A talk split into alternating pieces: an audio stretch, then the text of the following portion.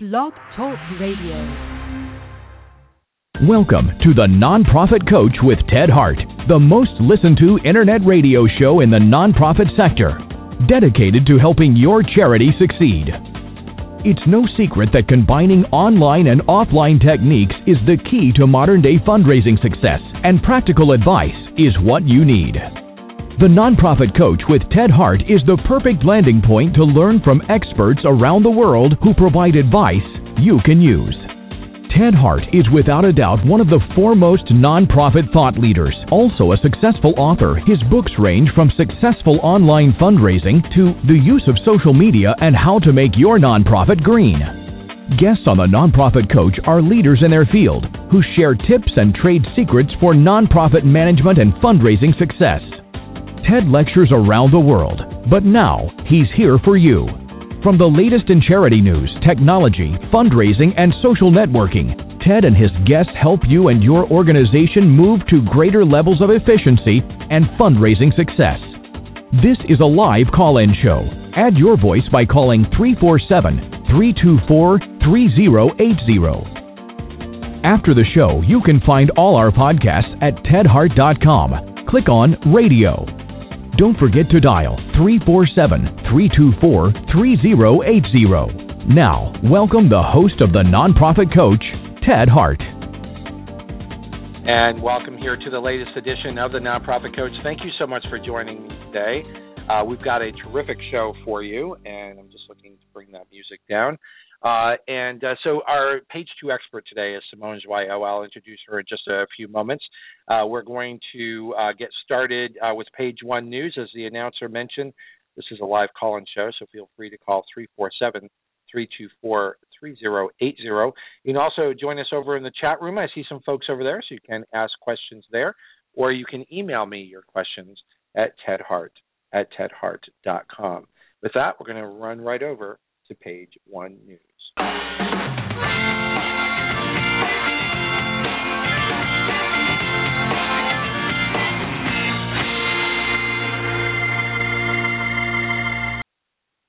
First up here on page one news comes to us from the Chronicle of Philanthropy. Chronicle of Philanthropy is reporting uh, the latest 2015 benchmark study by the marketing firm M&R. Uh, they are reporting that online revenue at nonprofit organizations increased 13 percent uh, from 2013 to 2014, a change attributable to the number, not necessarily the size of online gifts. This is becoming uh, much more ubiquitous across uh, the uh, nonprofit sector. Uh, nonprofits uh, participating in this study are showing increases in the United States, Canada, Australia, and South Africa. Um, in this study, you'll also see the the importance of maintaining your email lists. Uh, participants in the study had their email list growing by 11%, a smaller rate than previous years, but having more uh, sticking to um, to the lists, uh, less declines um, in those lists. So maintaining the relationship, again, as we have said, uh, the online fundraising is all about relationships. It's all about community uh, and communications. It's not a new form of fundraising. It's just a new set of tools. Uh, so you can uh, read all about that over in the Chronicle of Philanthropy. Uh, next up here on page one news, George Hamilton is here with us. Uh, he is here for this month's CFRE Minute. George, welcome back here to the Nonprofit Coach. Well, thanks very much, Ted. I'm thrilled to be here in Eva's stead. Um, she's traveling extensively this month, representing CFRE certification and CFRE International at at some well, conferences in uh, Brazil and and you know uh, New Zealand and Germany. So she's she's all over the globe representing CFRE this month. May seems to be one of those uh, very uh, uh jam-packed months for uh, conferences. I know I've got two weeks of of travel uh, coming up: uh, New York, uh, Las Vegas, Toronto, um, uh, back to New York, San Francisco. So uh, I've got that all in two weeks at the end of the month. So it's a it's a busy month, but things are busy over at CFRE as well. So why don't you bring us up to date uh, with the latest with uh, this month's CFRE minute? Sure thing.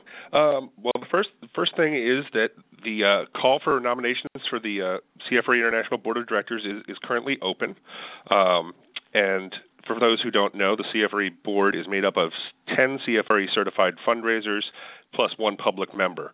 Um, in 2015, there are four CFRE certified board member positions that will be up for election, um, with two currently sitting members eligible to continue their service for another term. Um, and if folks are interested in, in presenting uh, a nomination of a currently certified CFRE, um, those nominations would be due by 11:59 p.m. Eastern Time in the U.S. on May the 25th, and more information can be found on the CFRE uh, homepage under the latest news section. Um, so again, the, the, open call for board nominations runs through the 25th of May. Uh, the other exciting thing is the the CFRE growth and certification numbers uh, for the t- first testing window of this year. Um, in total, 134 new CFREs were certified in the first testing window of 2015. Um, that's up 26% from that same window in 2014 and up 31% um, from 2013 in test window one. And the other exciting thing is that it really looks like um, that expansion of available testing centers around the globe that we talked about before on the show um, in relation to our new partnership with, with Pearson VUE is also paying off. Um, there were 28 international certifications awarded in in the uh, first testing window this year. That's up 56% from la- from last year and 87% from 2013. And you know, we we actually saw some some certifications from places that really were underserved with our former testing partner. Um, there's a new CFRE certified in Bermuda, one in Croatia just this uh, past window, and two in South Africa, in addition to the to the more common international um, sites such as Canada or or Australia. So that's all very exciting news, and, and really shows that that that partnership with Pearson VUE is going to really help expand the the credential, um, not just in North America but also around the world. As we talked before, that just expands the opportunities for people to uh, take the tests um, in a common format uh, in so many more uh, testing sites. It just puts it within reach. Exactly. Uh, Bermuda did not have a testing site at all accessible to them um, until this year with with Pearson VUE. Um, in terms of Croatia and and South Korea, um, massively ex- expanded testing sites. You know, going from from one or two up into the into the you know dozen plus in the in those countries um, makes it a much more accessible credential for folks. George, how many uh, total people are now certified with CFRE? Um, as of the close of this window, we're over 5,400. Um, actually, I think we're over 5,500. So we're up we're up a little bit even from the beginning of the year. That's so perfect. And how does that? Yeah. Is that an all-time high, or is that uh, tracking where you would expect it to be this time of year? It's it's tracking right right where we would hope it would be. Um, we've got you know aggressive growth um, forecast in terms of our our goals, um, and we're on track with that. Um, so through the first quarter. Um, and in fact, quarters quarters two and three and four are actually our bigger bigger quarters each year in terms of CFRE certification. So it was very it was very rewarding and encouraging to see um, that number go up for for new certifications for the first period of the year. I know you have a lot of new content available on your website. How has all of that been uh, received, and is that drawing more attention to CFRE? Um, I feel like I feel like it definitely is, and in particular, it's it's engaging current CFREs and and people who currently have applications um, in process. It's engaging them with CFRE on a much more regular basis. Um, we're creating content on the website. We, we you know we've had we've had the uh, our e-newsletter uh, newsletter. It is a weekly newsletter. It has been going out since last fall, um, and we're really seeing more people engaging with stories on that and linking back through to our website, um, which we're able to you know we're able to track through through Google Analytics. Um, so we're we're definitely seeing a lot of in, increased engagement um, between CFRE International and, and our certificates and applicants um, through through the stories and information that we're sharing with them um, as a resource. Well, congratulations on the continued growth of CFRE and the growth around the world uh, to truly being uh, that global baseline certification uh, for fundraisers. Of course, here on the Nonprofit Coach, we encourage all of our listeners to go to CFRE.org, uh, learn what the qualifications are, and begin tracking your progress uh, towards either uh, becoming CFRE or certainly making sure that you stay renewed and up to date uh, with your CFRE certification. George Hamilton, thank you for this month's uh, CFRE Minute. We look forward uh, to a representative of CFRE being with us again next month. All right. Thanks very much, Ted. Much appreciated. Take care. Um, we have uh, such a big show and so many things that we want to talk to Simone Joyaux about today. We are now going to head right on over to page two.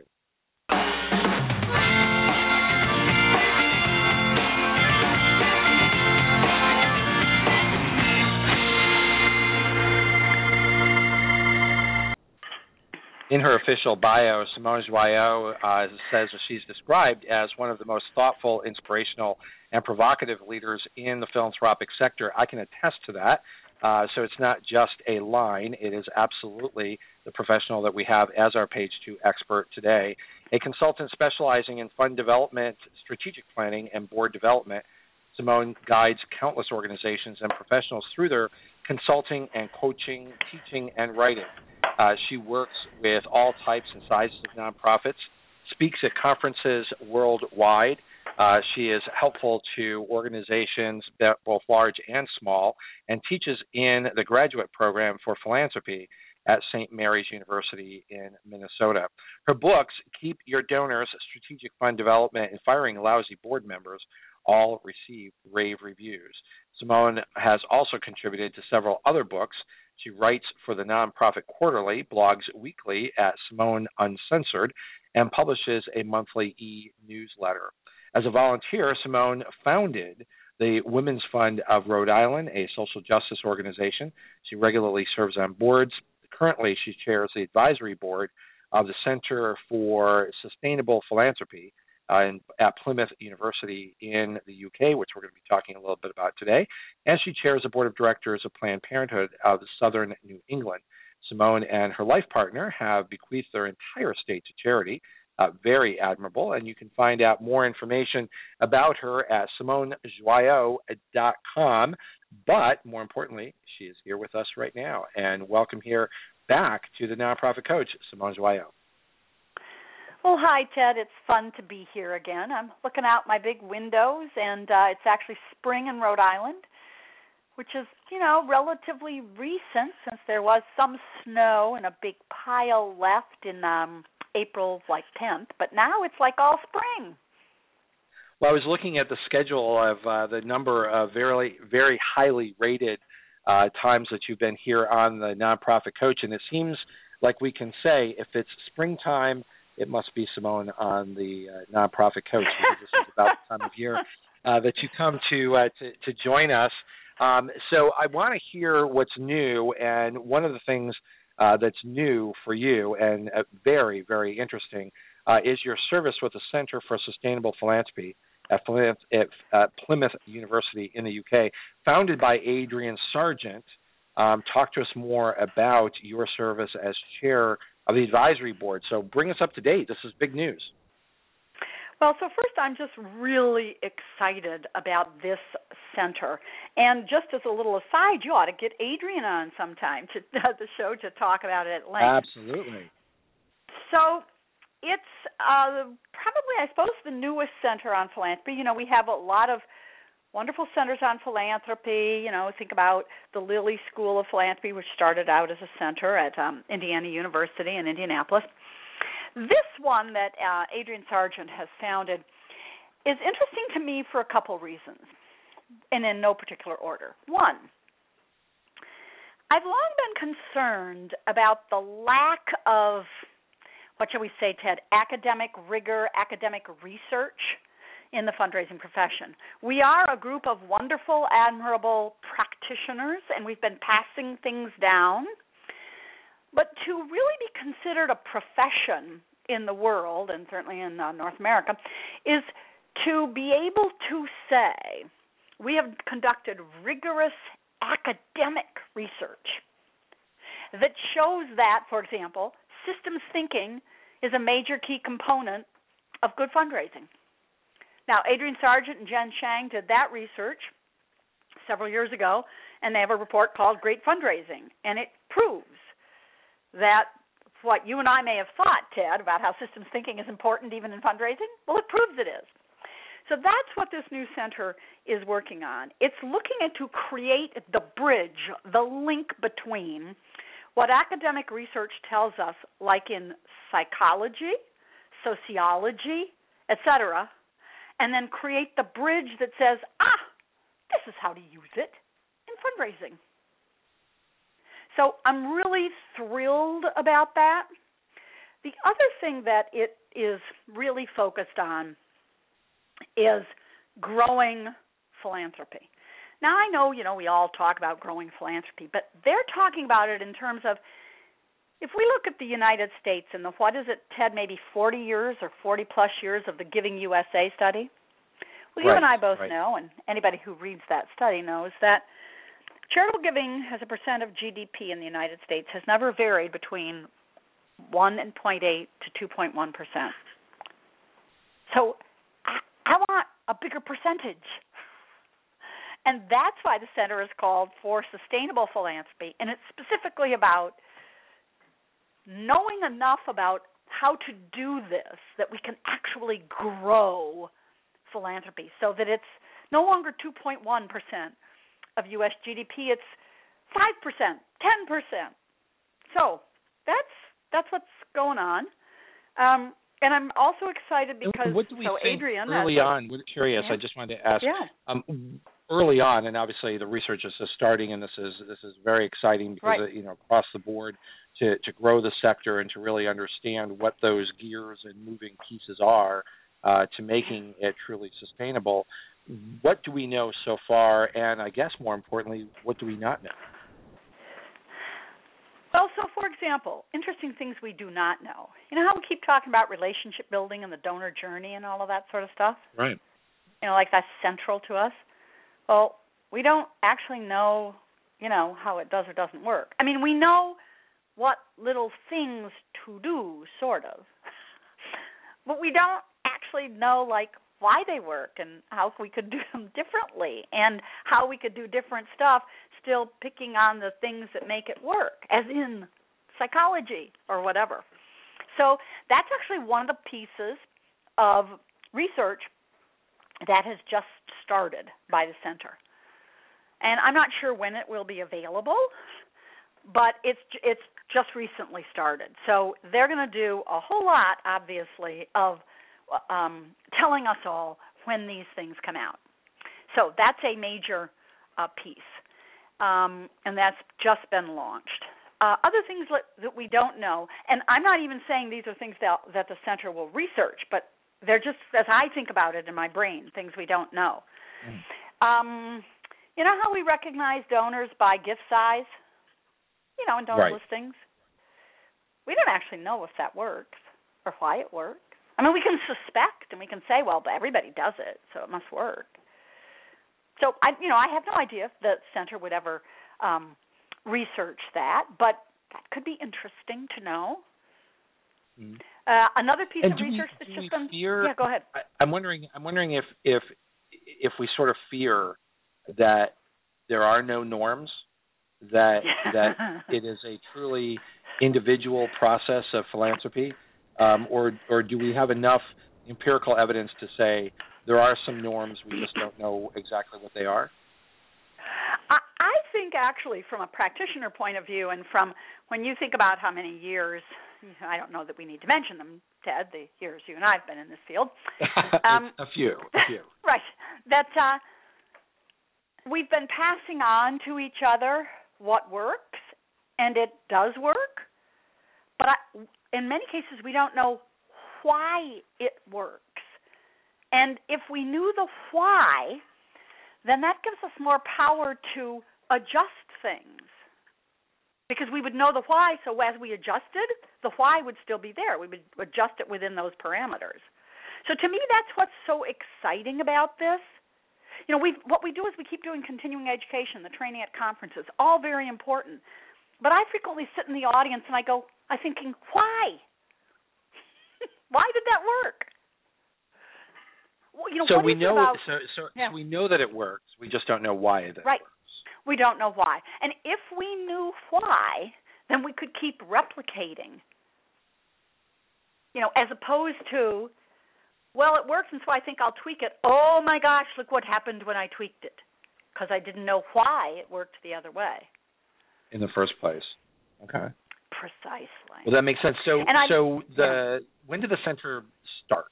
So the Center for Sustainable Philanthropy. Right. So the first meeting of the advisory board was in this is May, right? So it was in October of 2014. So it Adrian had been starting it at Plymouth in 2014. Okay. So it's only just, you know, like getting up.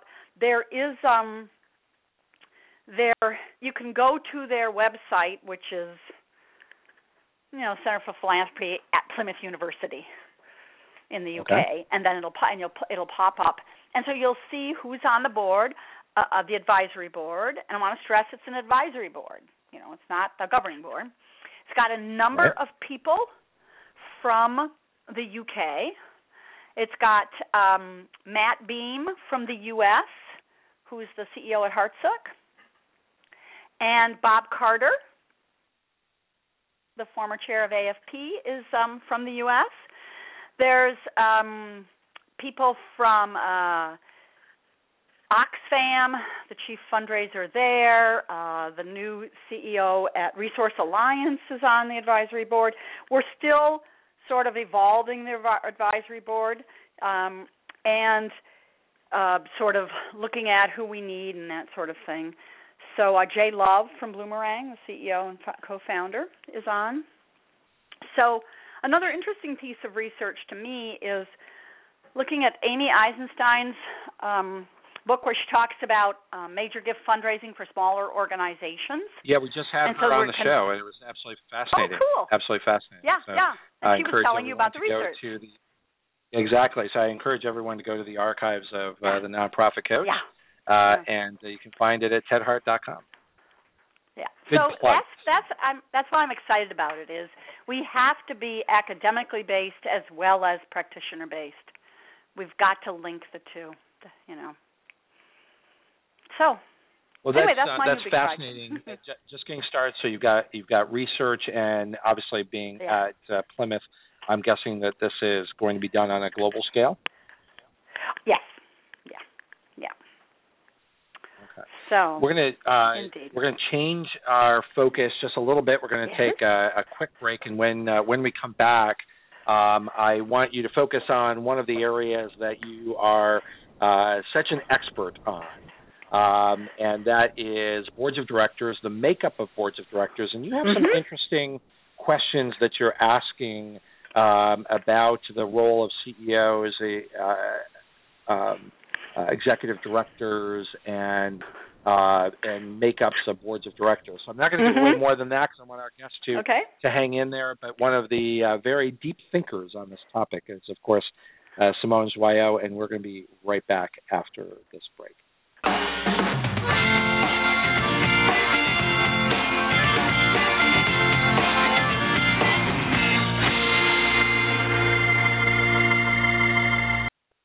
Get out your calendars and your pencils. I just want to uh, make note of next week's show. So, here live on the Nonprofit Coach next Tuesday at 12 noon Eastern, Susan Schaefer uh, from Resource Partners and Bob Wittig, the executive director of Jovid uh, Foundation, are going to be here. And their new book uh, is Nonprofit Board Service for Geniuses. Uh, so, uh, this ties in a little bit into our next topic.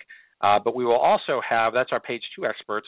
Uh, but we will also have our Guide Star Minute here on the Nonprofit Coach, and Gabe Cohen will be here with us from Guide Star. Next thing I want to uh, just share with you uh, before we go back to the uh, live show with Simone Joyaux um, is a little thoughtful information about how are you sending your email, and should you in fact be sending your email encrypted? Have you ever wished you could take back an email you sent to the wrong person? Or have that nagging feeling that your confidential message was forwarded without your consent? Do you sometimes email sensitive data even though you know most email isn't secure? We all have, because we're busy, and because in the world of email, there are no takebacks. Until now. Introducing Virtru, the simple way to send and receive secure email with confidence. Virtru is easy to install and use and it works with your favorite email programs like Gmail, Outlook, Yahoo, MacMail, and more. When you hit the Send Secure button, your email is encrypted before it leaves your computer or smartphone. And even better, you can revoke a message at any time. You decide whether a message can be forwarded by recipients. You can track where your message is forwarded, and more. Download Virtru today and start sharing with confidence because everyone deserves digital privacy and security without hassle. Remember, our podcasts and archives are always available 24 hours a day at tedhart.com. Click on radio links. If you're listening live today, the phone lines are open. Call in and ask a question by dialing 347 324 3080. Now, back to the Nonprofit Coach with Ted Hart. And we're back here live with uh, Simone Joyaux. Uh, Simone Joyaux is one of uh, the uh, foremost experts on a number of different topics. One of those uh, is uh, smart boards of directors, efficient and well managed boards of directors. And I think you've got some uh, some evolving thoughts on this and some very specific areas. Simone, take it away. Well, so I get this email about a month ago, Ted, from a colleague who you know, she's sending me this email just because she wants to see if I might start jumping up and down screaming in the privacy of my own office. So, the question or the topic that she sent me was Should nonprofit executive directors, CEOs, be the chair of their boards? And the premise, apparently, in my reading of this uh, thing she sent me, was that since executive directors kind of do everything anyway. They just may as well be the chair of the board. Well, I can only tell you that I jumped up and down ranting and raving. So here's my thinking on this. Yes, as I always say, the executive director needs to be very good at governance. The executive director needs to be so good at governance that she or he can help the board understand governance because it's not like most most board members go to school to learn about governance. Right. That said, I believe that the board needs to be volunteers, and the board chair needs to be a volunteer. And together, the board chair and the executive director do a kind of a what do we want to say testing of each other if you will a balancing of do we think this is actually governance work to talk about at this board meeting? What do you think ted as the executive director? What do i think as the board chair? What angle of something is governance? I believe that the board chair and executive director should have um, a strong enough relationship that they can actually disagree with each other as they help shape the board meetings. So I actually believe that the executive director cannot, should not serve as the board chair and I actually have a had a client where the executive director at one point said to the board, "You are relying on me too heavily to do the governance as well as the management." You expect me to practically run the board meetings, and that is not acceptable. So that was the general, as I say, introduction that uh, and the little ranting and raving that I did. Simone, isn't there on this on this premise that's put forward, and and I know you're you're probably the best person to send sort of a provocative question like that too, uh, so it can be thoroughly vetted. Um, but it, don't you have to go to a much more basic level, and that is how would the executive director or CEO in this case then hire him or herself, evaluate him or herself? uh, I mean, so it, do we do we go to a more basic level of this doesn't work even on its most basic level? Yeah, I like that. I'll, I'll add that to the uh, article I eventually write. Yeah, I mean, when you good, think good. about and it, you can first, quote me on that, Simone. You can oh, I will. Absolutely. so when you think about it from a most practical point of view, right? I mean, can't you just see it at the board meeting? So you're the executive director. So first you put on your board chair hat because you're chairing the meeting. So So you call the meeting to order and you do a couple things, and then you take off your board chair hat. You put on your executive director hat because your board chair hat self just asked the executive director to make the report about what's going on in right. management well, or whatever. Think, you know, I, I I I think this is you know the the title of your article could be executive director as emperor because at that point, Ooh, I like that why do you need a board? You know, why do you need a board at right. that point? Because the whole notion Precisely. of having a volunteer board, having that independent view, as much as you right. know, board board members need to be trained, and board members are, you know, as as you just said, you know, board members are not born skilled; they are trained skilled. Um, and right. so, like everything else, these are learned activities. But it, it is a group activity. I mean, the the, the successfully run nonprofit. It, it, what I always say is a, a successfully run nonprofit is a team sport.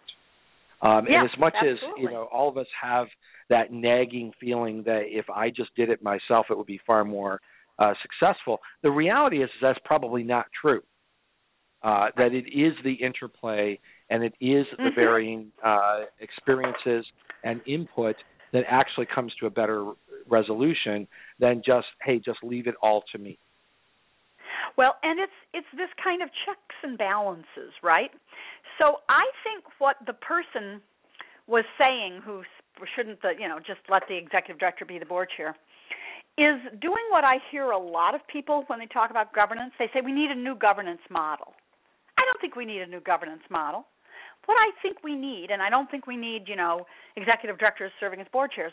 We just simply continue to refuse to do the work the proper way. And so when it doesn't work, like, gee, there's no one who's going to be the board chair or going to be good, and the executive director is the one that's doing all the, the information anyway, so why doesn't he or she just be the board chair? It's like, no, what's wrong is you got the wrong board chair. What's wrong right. is your board doesn't understand group process. What's wrong is your executive director doesn't know how to enable a board chair to do what he or she is supposed to do. It's not being a puppet master, it's being a good enabler. Well, and I, I, I think it's also, you know, part of what, what's lacking here is, um, you know, in the very question, the executive director or CEO is admitting that they don't understand um, nonprofit governance because the essence of the nonprofit is not the paid staff. The essence of the nonprofit is the volunteer community activity. It may grow into then hiring uh, professional right. staff because of the various nature yeah. of the work. But if you boil it all down and you say, what is the essence here? The staff goes mm-hmm. and the board stays. Right. Yeah. Well, it's just, as I say, I think there's this larger issue of when something isn't working, we decide, we sometimes decide, oh, it's the model, it's the whatever. It's like, no, the plant in your front yard is dying due to lack of water. You didn't water it regularly. A different plant is going to have the same problem. Right. Well, so possibly, but I, I think I think the plant analogy is is an interesting one though because um, it takes you to there are certain skill sets to look for in board members, and certain yes. plants will yes. thrive in some areas yes. and not in other areas, which means board members are not absolutely interchangeable, and board members don't all have the same skill set. So exactly. finding the right fit for your garden or finding the right fit for your board is an equal sort of uh, task here. Um, I want to keep us on schedule, and you've, you've given me yeah. a lot of things to think about here. Um, did I already address, or did I need to ask you about something about your trip to London? Oh no, no! It was it was the Center for Philanthropy, the, Center for Sustainable Philanthropy, Philanthropy that I thought was so. Oh, which is a wait, but bit you know outside other, of London, but probably related, right? A bit outside. Right. Yes.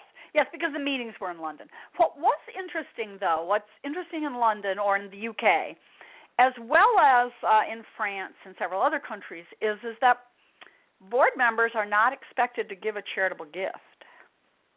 Mm-hmm.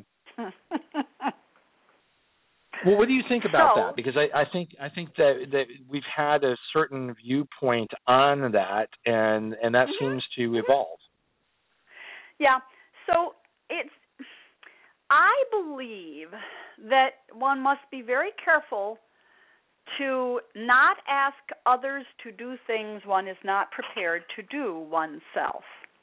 So when you think about Mhm. charities, when you think about nonprofit organizations, they're in the fundraising business.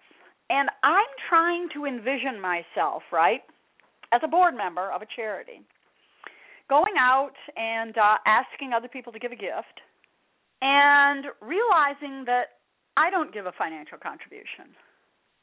Sure, I give my time, but that doesn't pay the telephone bill. Right.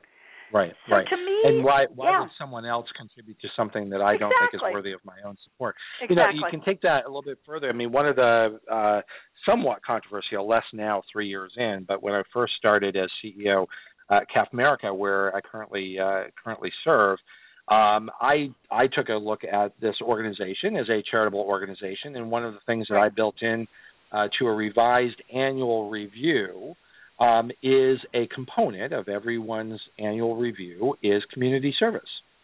And Mhm. my view is that as a nonprofit organization, how can we suggest that we understand nonprofit or charitable work if we ourselves as a staff do not commit ourselves on an annual basis Yep. To giving back in some way that we're we're not Mhm. we're not willing to give of ourselves but yet we can tell everyone else that philanthropy is wonderful and everybody else should be engaged in philanthropy um, just do as I say not as I do and I don't think that's okay and I think that's that's the same as what you're saying about board members is you know Yep. here here's what I've I've often said and you've heard me in some of my board training is is Yeah. what I tell boards of directors is I start off by saying I've got some good news for you you do not have to make a philanthropic gift to this organization. And that automatically gets their attention because it's like, oh, great, I've been being beat up and being told that I have to make a contribution. And isn't this nice that this consultant comes in and mm-hmm. validates the fact that I don't have to make a contribution? And so then I, I just say, the all, now all you have to do is pass a budget and put together and fund a budget that does not require philanthropic support. So if you can fund this place without philanthropic support, then in fact you don't need to raise money, and if you don't need to raise money, then you don't need to give. But as soon as you adopt a budget that requires philanthropic dollars, you've done two things. One, as a board of directors, you've now committed yourself to meeting that budget. So you're going to be part of that process. It doesn't become someone else's job to go raise that money. But you've now also committed yourself to setting an example, and by setting an example, it means that you give. Precisely. Daryl Upsall, who's uh, from the UK but has been living in Spain for I don't know decades and is a big uh, as a consultant. He wrote a blog in 101 Fundraising, you know that international blog, and it talked Yes. about and he, said one of the things that North America has over the rest of of us in fundraising is they expect board members and staff, particularly like the fundraising staff and the CEO, to give gifts. And in, you know, whether it's whatever other country that is not is at least in Western Europe is not as common. It's certainly common in my experience in Australia and New Zealand, but you got to ask yourself, how can you work for this charity if you don't give a gift to this charity?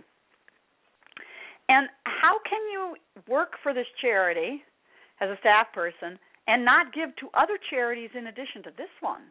I mean, don't you believe in philanthropy? Right. And the same thing goes for board members. I'm assuming board members are giving to multiple charities. And I don't care if it's five dollars. It's not about gift size. It's about participation. Right. Well, So and what I what I say yeah. is, if you're going to serve on this board of directors, the only thing that I'm asking is that the organization be in the top three. Yes. Um, so right. you know, I'm, I'm not saying it's got to be bigger than your house of worship. I'm not saying it has to be right. bigger right. than your alma mater. But if you're serving here, then we should be in the top three. And Right, and because so you how do you think we're going to feel, right, when we see that you give everybody else more money than us? I, I mean, yeah, I think you, one of the reasons you love them yeah. better than us, right? right, exactly, exactly. So yeah, um, when I was presenting in Paris a couple of years ago, it was the second time I presented, and I was getting tired of hearing people say to me, "Well, that's not our culture," or "That that's not how we do things." Um, and so I sort of said, "Look, I'm just telling you at the start of this session, okay? Don't tell me when I'm talking about fundraising that that's not the way you do it and you're never going to do it that way. Because I'm coming to you from North America and the United States where where I think the United States has all sorts of problems.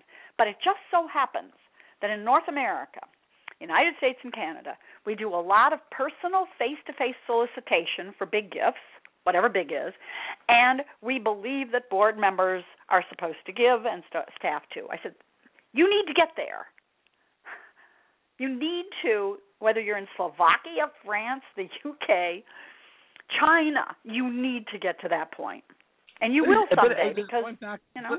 yes, and I agree with you, but I'm just wondering if this is if this is something that not tomorrow, but the Center for Sustainable Philanthropy might look at to say, Ooh, we know yeah. this is true. We say this. You and I have said this forever. But is there a difference between the fundraising success of organizations where board members give and the fundraising success yeah. of board members who don't give. You know, I mean, we yeah. say this, we understand it, and the principle is true, but is there any empirical information that says, in fact, organizations have more sustainable philanthropy when board members are engaged and uh, give I like than those that. that don't? I mean, I, I I would find that very very interesting. Yeah. Again, test test the, the the theory because that's something that you can measure. I mean, that do you do you mm-hmm, have a policy mm-hmm, of giving? Do you mm-hmm. have 100% giving, or do you not? If you don't, you're in this pile. If you do, you're in this pile. And Yeah. and what is your fundraising success over time? Uh, particularly in the U.S., that would be easy to measure Mhm. because of the right? Right. well, Um, and and so- I have seen some, you know, some research through like the nonprofit research collaborative and the fundraising effectiveness project that do say that prove through what has transpired that if board members play, the fundraising program is more successful. What I want to know is why. What can psychology tell us? What can sociology tell us about why, if all of us in our group do it in this point, in this you know perspective, giving, that it helps reach out to others. So it's the why. It's not the because we know, in fact, as I say from some research, that yes, if board members give and blah blah blah, then you raise more. You know, the fundraising program is more successful. I want to know why. And Yeah, that's why? sociology, but also, psychology. how much more? How much more? What's what's the delta that Right. I'm, I'm looking at here? Am I yeah. twenty percent more Yeah. successful, twenty five percent, or am I only five percent? Right. Um, Right. and Right. then I can make a decision about how much that five percent is is worth Right. to my organization. Right. I want to keep us going on some of these wonderful topics that, that you uh, that that you brought up uh, for uh, for the show today. Um, and, and one of them is this notion, but I want to kind of expand the the, the question. Um, why doesn't every single non-governmental organization, nonprofit organization, use personal face-to-face solicitation every Yeah. single year to support general general operations? Um, do major gifts work? But I also want to share um, again, uh, the, the there's an article um, in the Chronicle of Philanthropy just posted yesterday regarding some research, and this is some research that came from Network for Good. So not necessarily face to face, but the whole notion, and I think it carries forward to the online of peer to peer. Uh, people asking people, not nonprofits asking um, uh, for gifts. And what not, Network for Good showed is that generic giving pages, so just a donate now uh, page Mhm. someplace, uh, year over year, 2013, 2014, had declined in online giving by 11%. If you had a Hmm. branded giving page, in other words, uh, you weren't using a sort of a standard, in other words, you weren't sending people to Network for Good, you had a yeah, branded yeah, giving your own. page Right. uh, year over year, your giving, your online giving was up by 22 percent. Oh, But yeah, I would if the think so. basis of your program, the basis of your program was not, I'm the charity asking you for money, go to my website and give, but it was Ted asking Simone to give to a charity. It was peer to peer asking. Your fundraising was up 70 percent year over year. Yeah. So, Yep. what are we talking about here? What's the principle? Um, so I've been learning a little bit, and I'm just going to make a guess here, but I've been learning a little bit from so the the researcher, the director of research at Sargeant's New Center for Sustainable Philanthropy, is a woman named Jen Shang. Jen is the first PhD in philanthropy and is a philanthropic psychologist. So my so some of what she talks about is social information, as in people like Ted Hart and Simone Joyaux are giving to this. Would you give to this? Or people like you are giving $350 to this. Would you consider $350? So I think there's something around the where we identify ourselves, okay? And that's what Jen would talk about. How we identify ourselves as a, a, this kind of a person, that kind of person. It's also, I think, the credibility of, you know, Ted asked Simone, and you're credible to me. Where I run into trouble, however, okay, is I say all the time don't trespass on personal and professional relationships, identify those who care about the cause. So I tell all my clients, and I write all the time just because my mommy could give and I can ask her, she's going to give because it's her child asking her. I want to remind my mother I'm the firstborn. so mm-hmm. she's going to do a favor for me because she's my mother. That's not a sustainable giving model. Because as soon as I'm no longer affiliated, she isn't going to give anymore. So I take right. great In exception. general, possibly, possibly, unless um, it, it also follows the perspective of birds of a feather flock together. So I ask you to give to something right. that you might already be uh, have an interest in, and because I'm showing yes. interest in that, then yes. then you know. So yes, yes. I, I think you're right. Yeah, it's a then mix. That's it's fine. a mix. Right. Yeah. Exactly. So, so I'm going to meet so again, with you back personally. to my earliest yeah. question. Well, yeah. back, back to my earliest question. Do we somewhat fear that the answer is it's very individual? Oh, well, and I and I do think it's very individual, absolutely, and I think you're right. What we want, okay, in my experience, and I and you and I watch this all the time. I think many nonprofits are trying to figure out a way to avoid doing actual fundraising, which is right. Hello, are you interested in this cause? Would you like to fulfill your aspirations to changing the world by giving through our organization? So what we do yes. is, you know, how how much you want to bet there are tons of people on this telephone on this show right now and tons of people out in the fields everywhere who are desperately trying to find the next ice bucket challenge. Well, what sure, sure, sure. and, and. I refer to I Pardon refer me. To, I ref, well, but I refer to those folks, and I always try, and we try to help them on this show because I refer Yeah. to them as uh, victims of white glove fundraising syndrome. I don't Oh, want to get my hands dirty, and I don't want to Exactly. get too close to it. So if I can, Exactly. uh, if I can put a button on a website and people will just Yes. give lots of money, or if I can Right. send, you know, tweet something, then people will give a lot of money, as opposed to what I think, and and at some point, you know, the the Center for Sustainable Philanthropy is going to tell us if this is true or not. But we we only have many decades of of empirical information to tell us that people meeting people and talking to people and inspire them, inspiring people that they know to do good works is what works. Right. It's it's like you always say, the internet, e philanthropy, all this stuff is a tool. Tool. It is not the answer, right. so to speak. It's part of It's an a tool. overall strategy. I think you make a mistake by not Right. having the internet Exactly. as part of your overall strategy Right. because that goes to donors giving in a way that they want to give. It's not because Right. it is doing the fundraising for you. Exactly. It is because Exactly. you have successfully made the case, you have successfully made Right. the connection, you have built a relationship that draws them to want to give, and now the tool allows them to give in a convenient and efficient and effective way. Right. You know the But other it didn't thing do that, that fundraising real, for you. It didn't do Right. the fundraising. Exactly. And the thing one of the things that really worries me is the distinction between I paid the gift I decided to make online or mm-hmm. I learned about you online and was solicited online.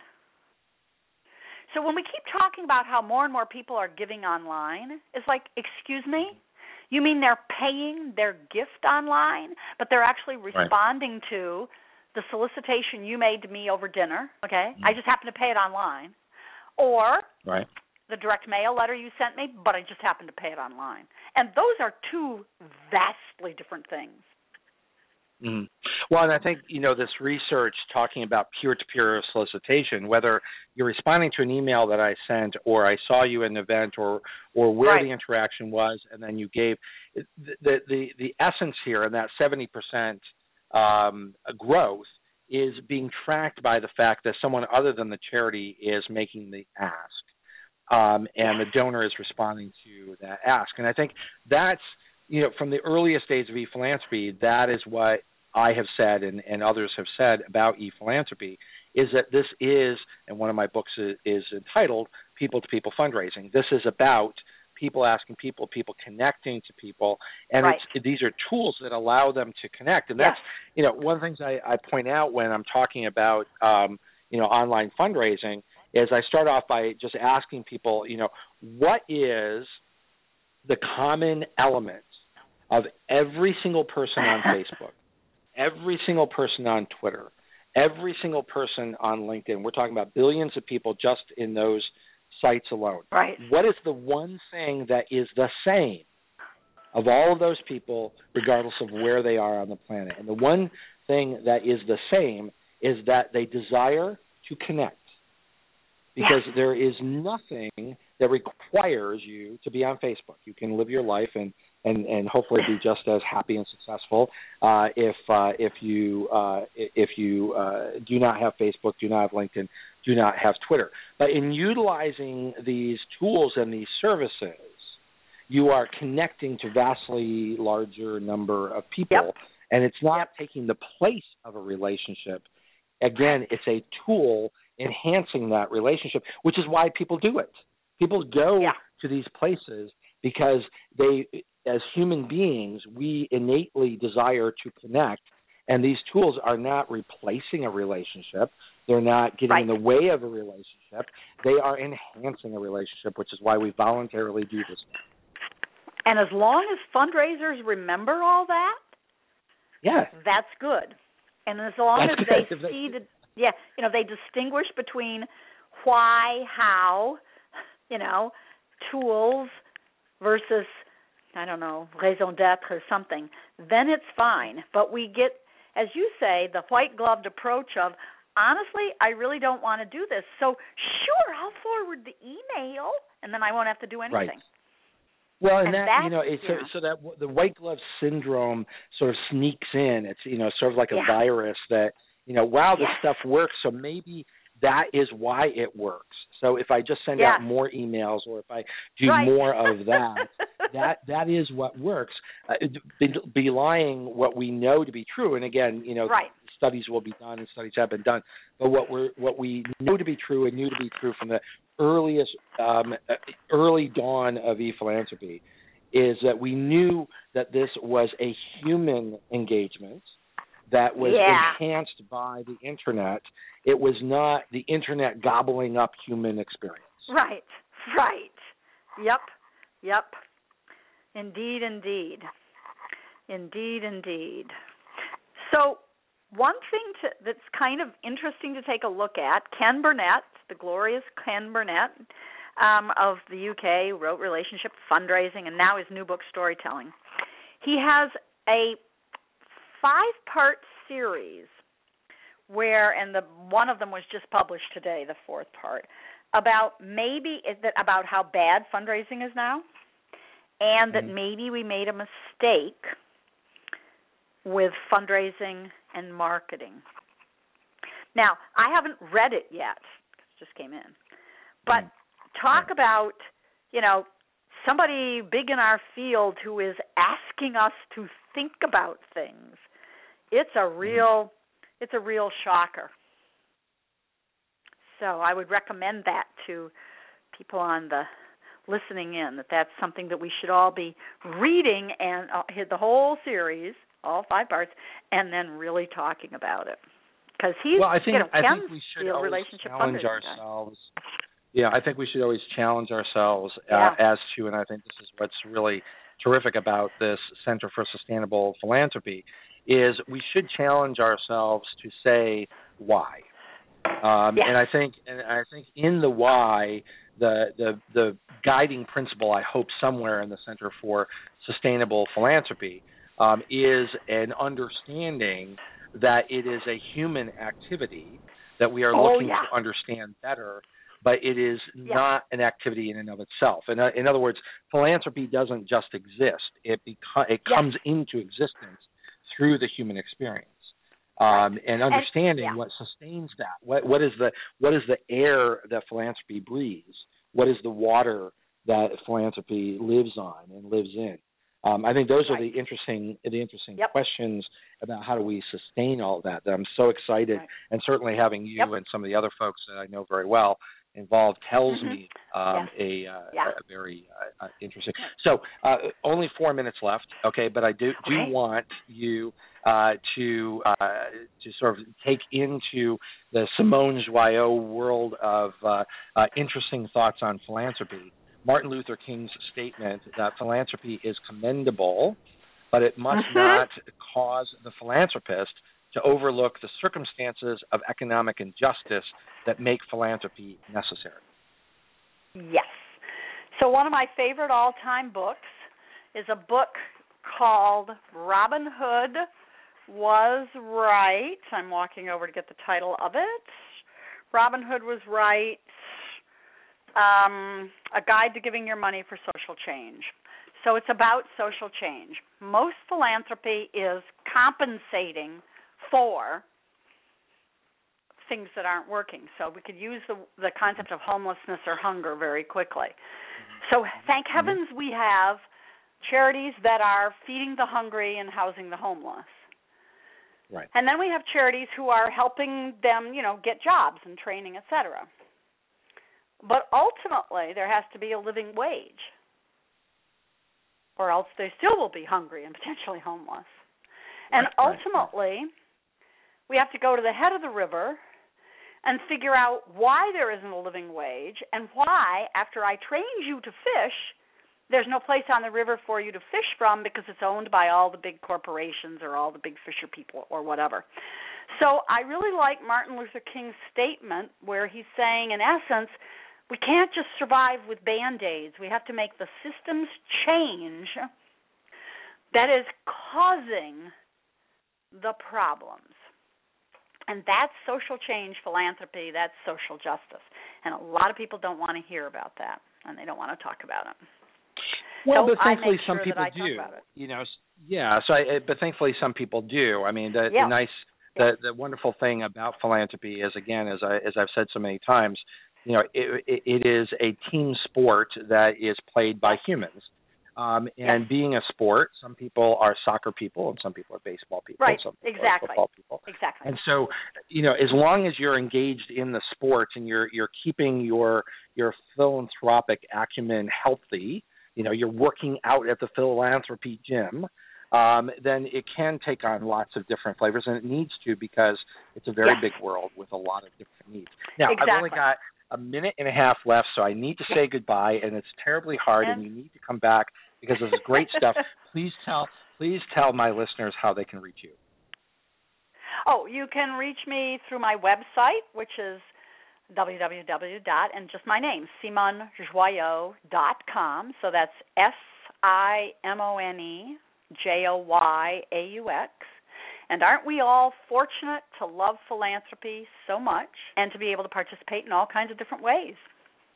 Absolutely. And I know that our producer, Diane uh, Peach, is listening in today. And so I'm asking her to get you back on the show as soon as we can because I enjoy these conversations so much and you bring us so many things to think about. Simone, it is spring, and therefore Simone is here on the Nonprofit Coach. Thank you so much, and everyone, we will see you next week here on the Nonprofit Coach. Thank you, Ted. Thanks, everybody. You've been listening Bye. to the Nonprofit Coach Radio Show with Ted Hart. Tell all your friends to check out our production schedule and download our iPod and iPad friendly podcast at tedhart.com. Thanks for listening to the Nonprofit Coach.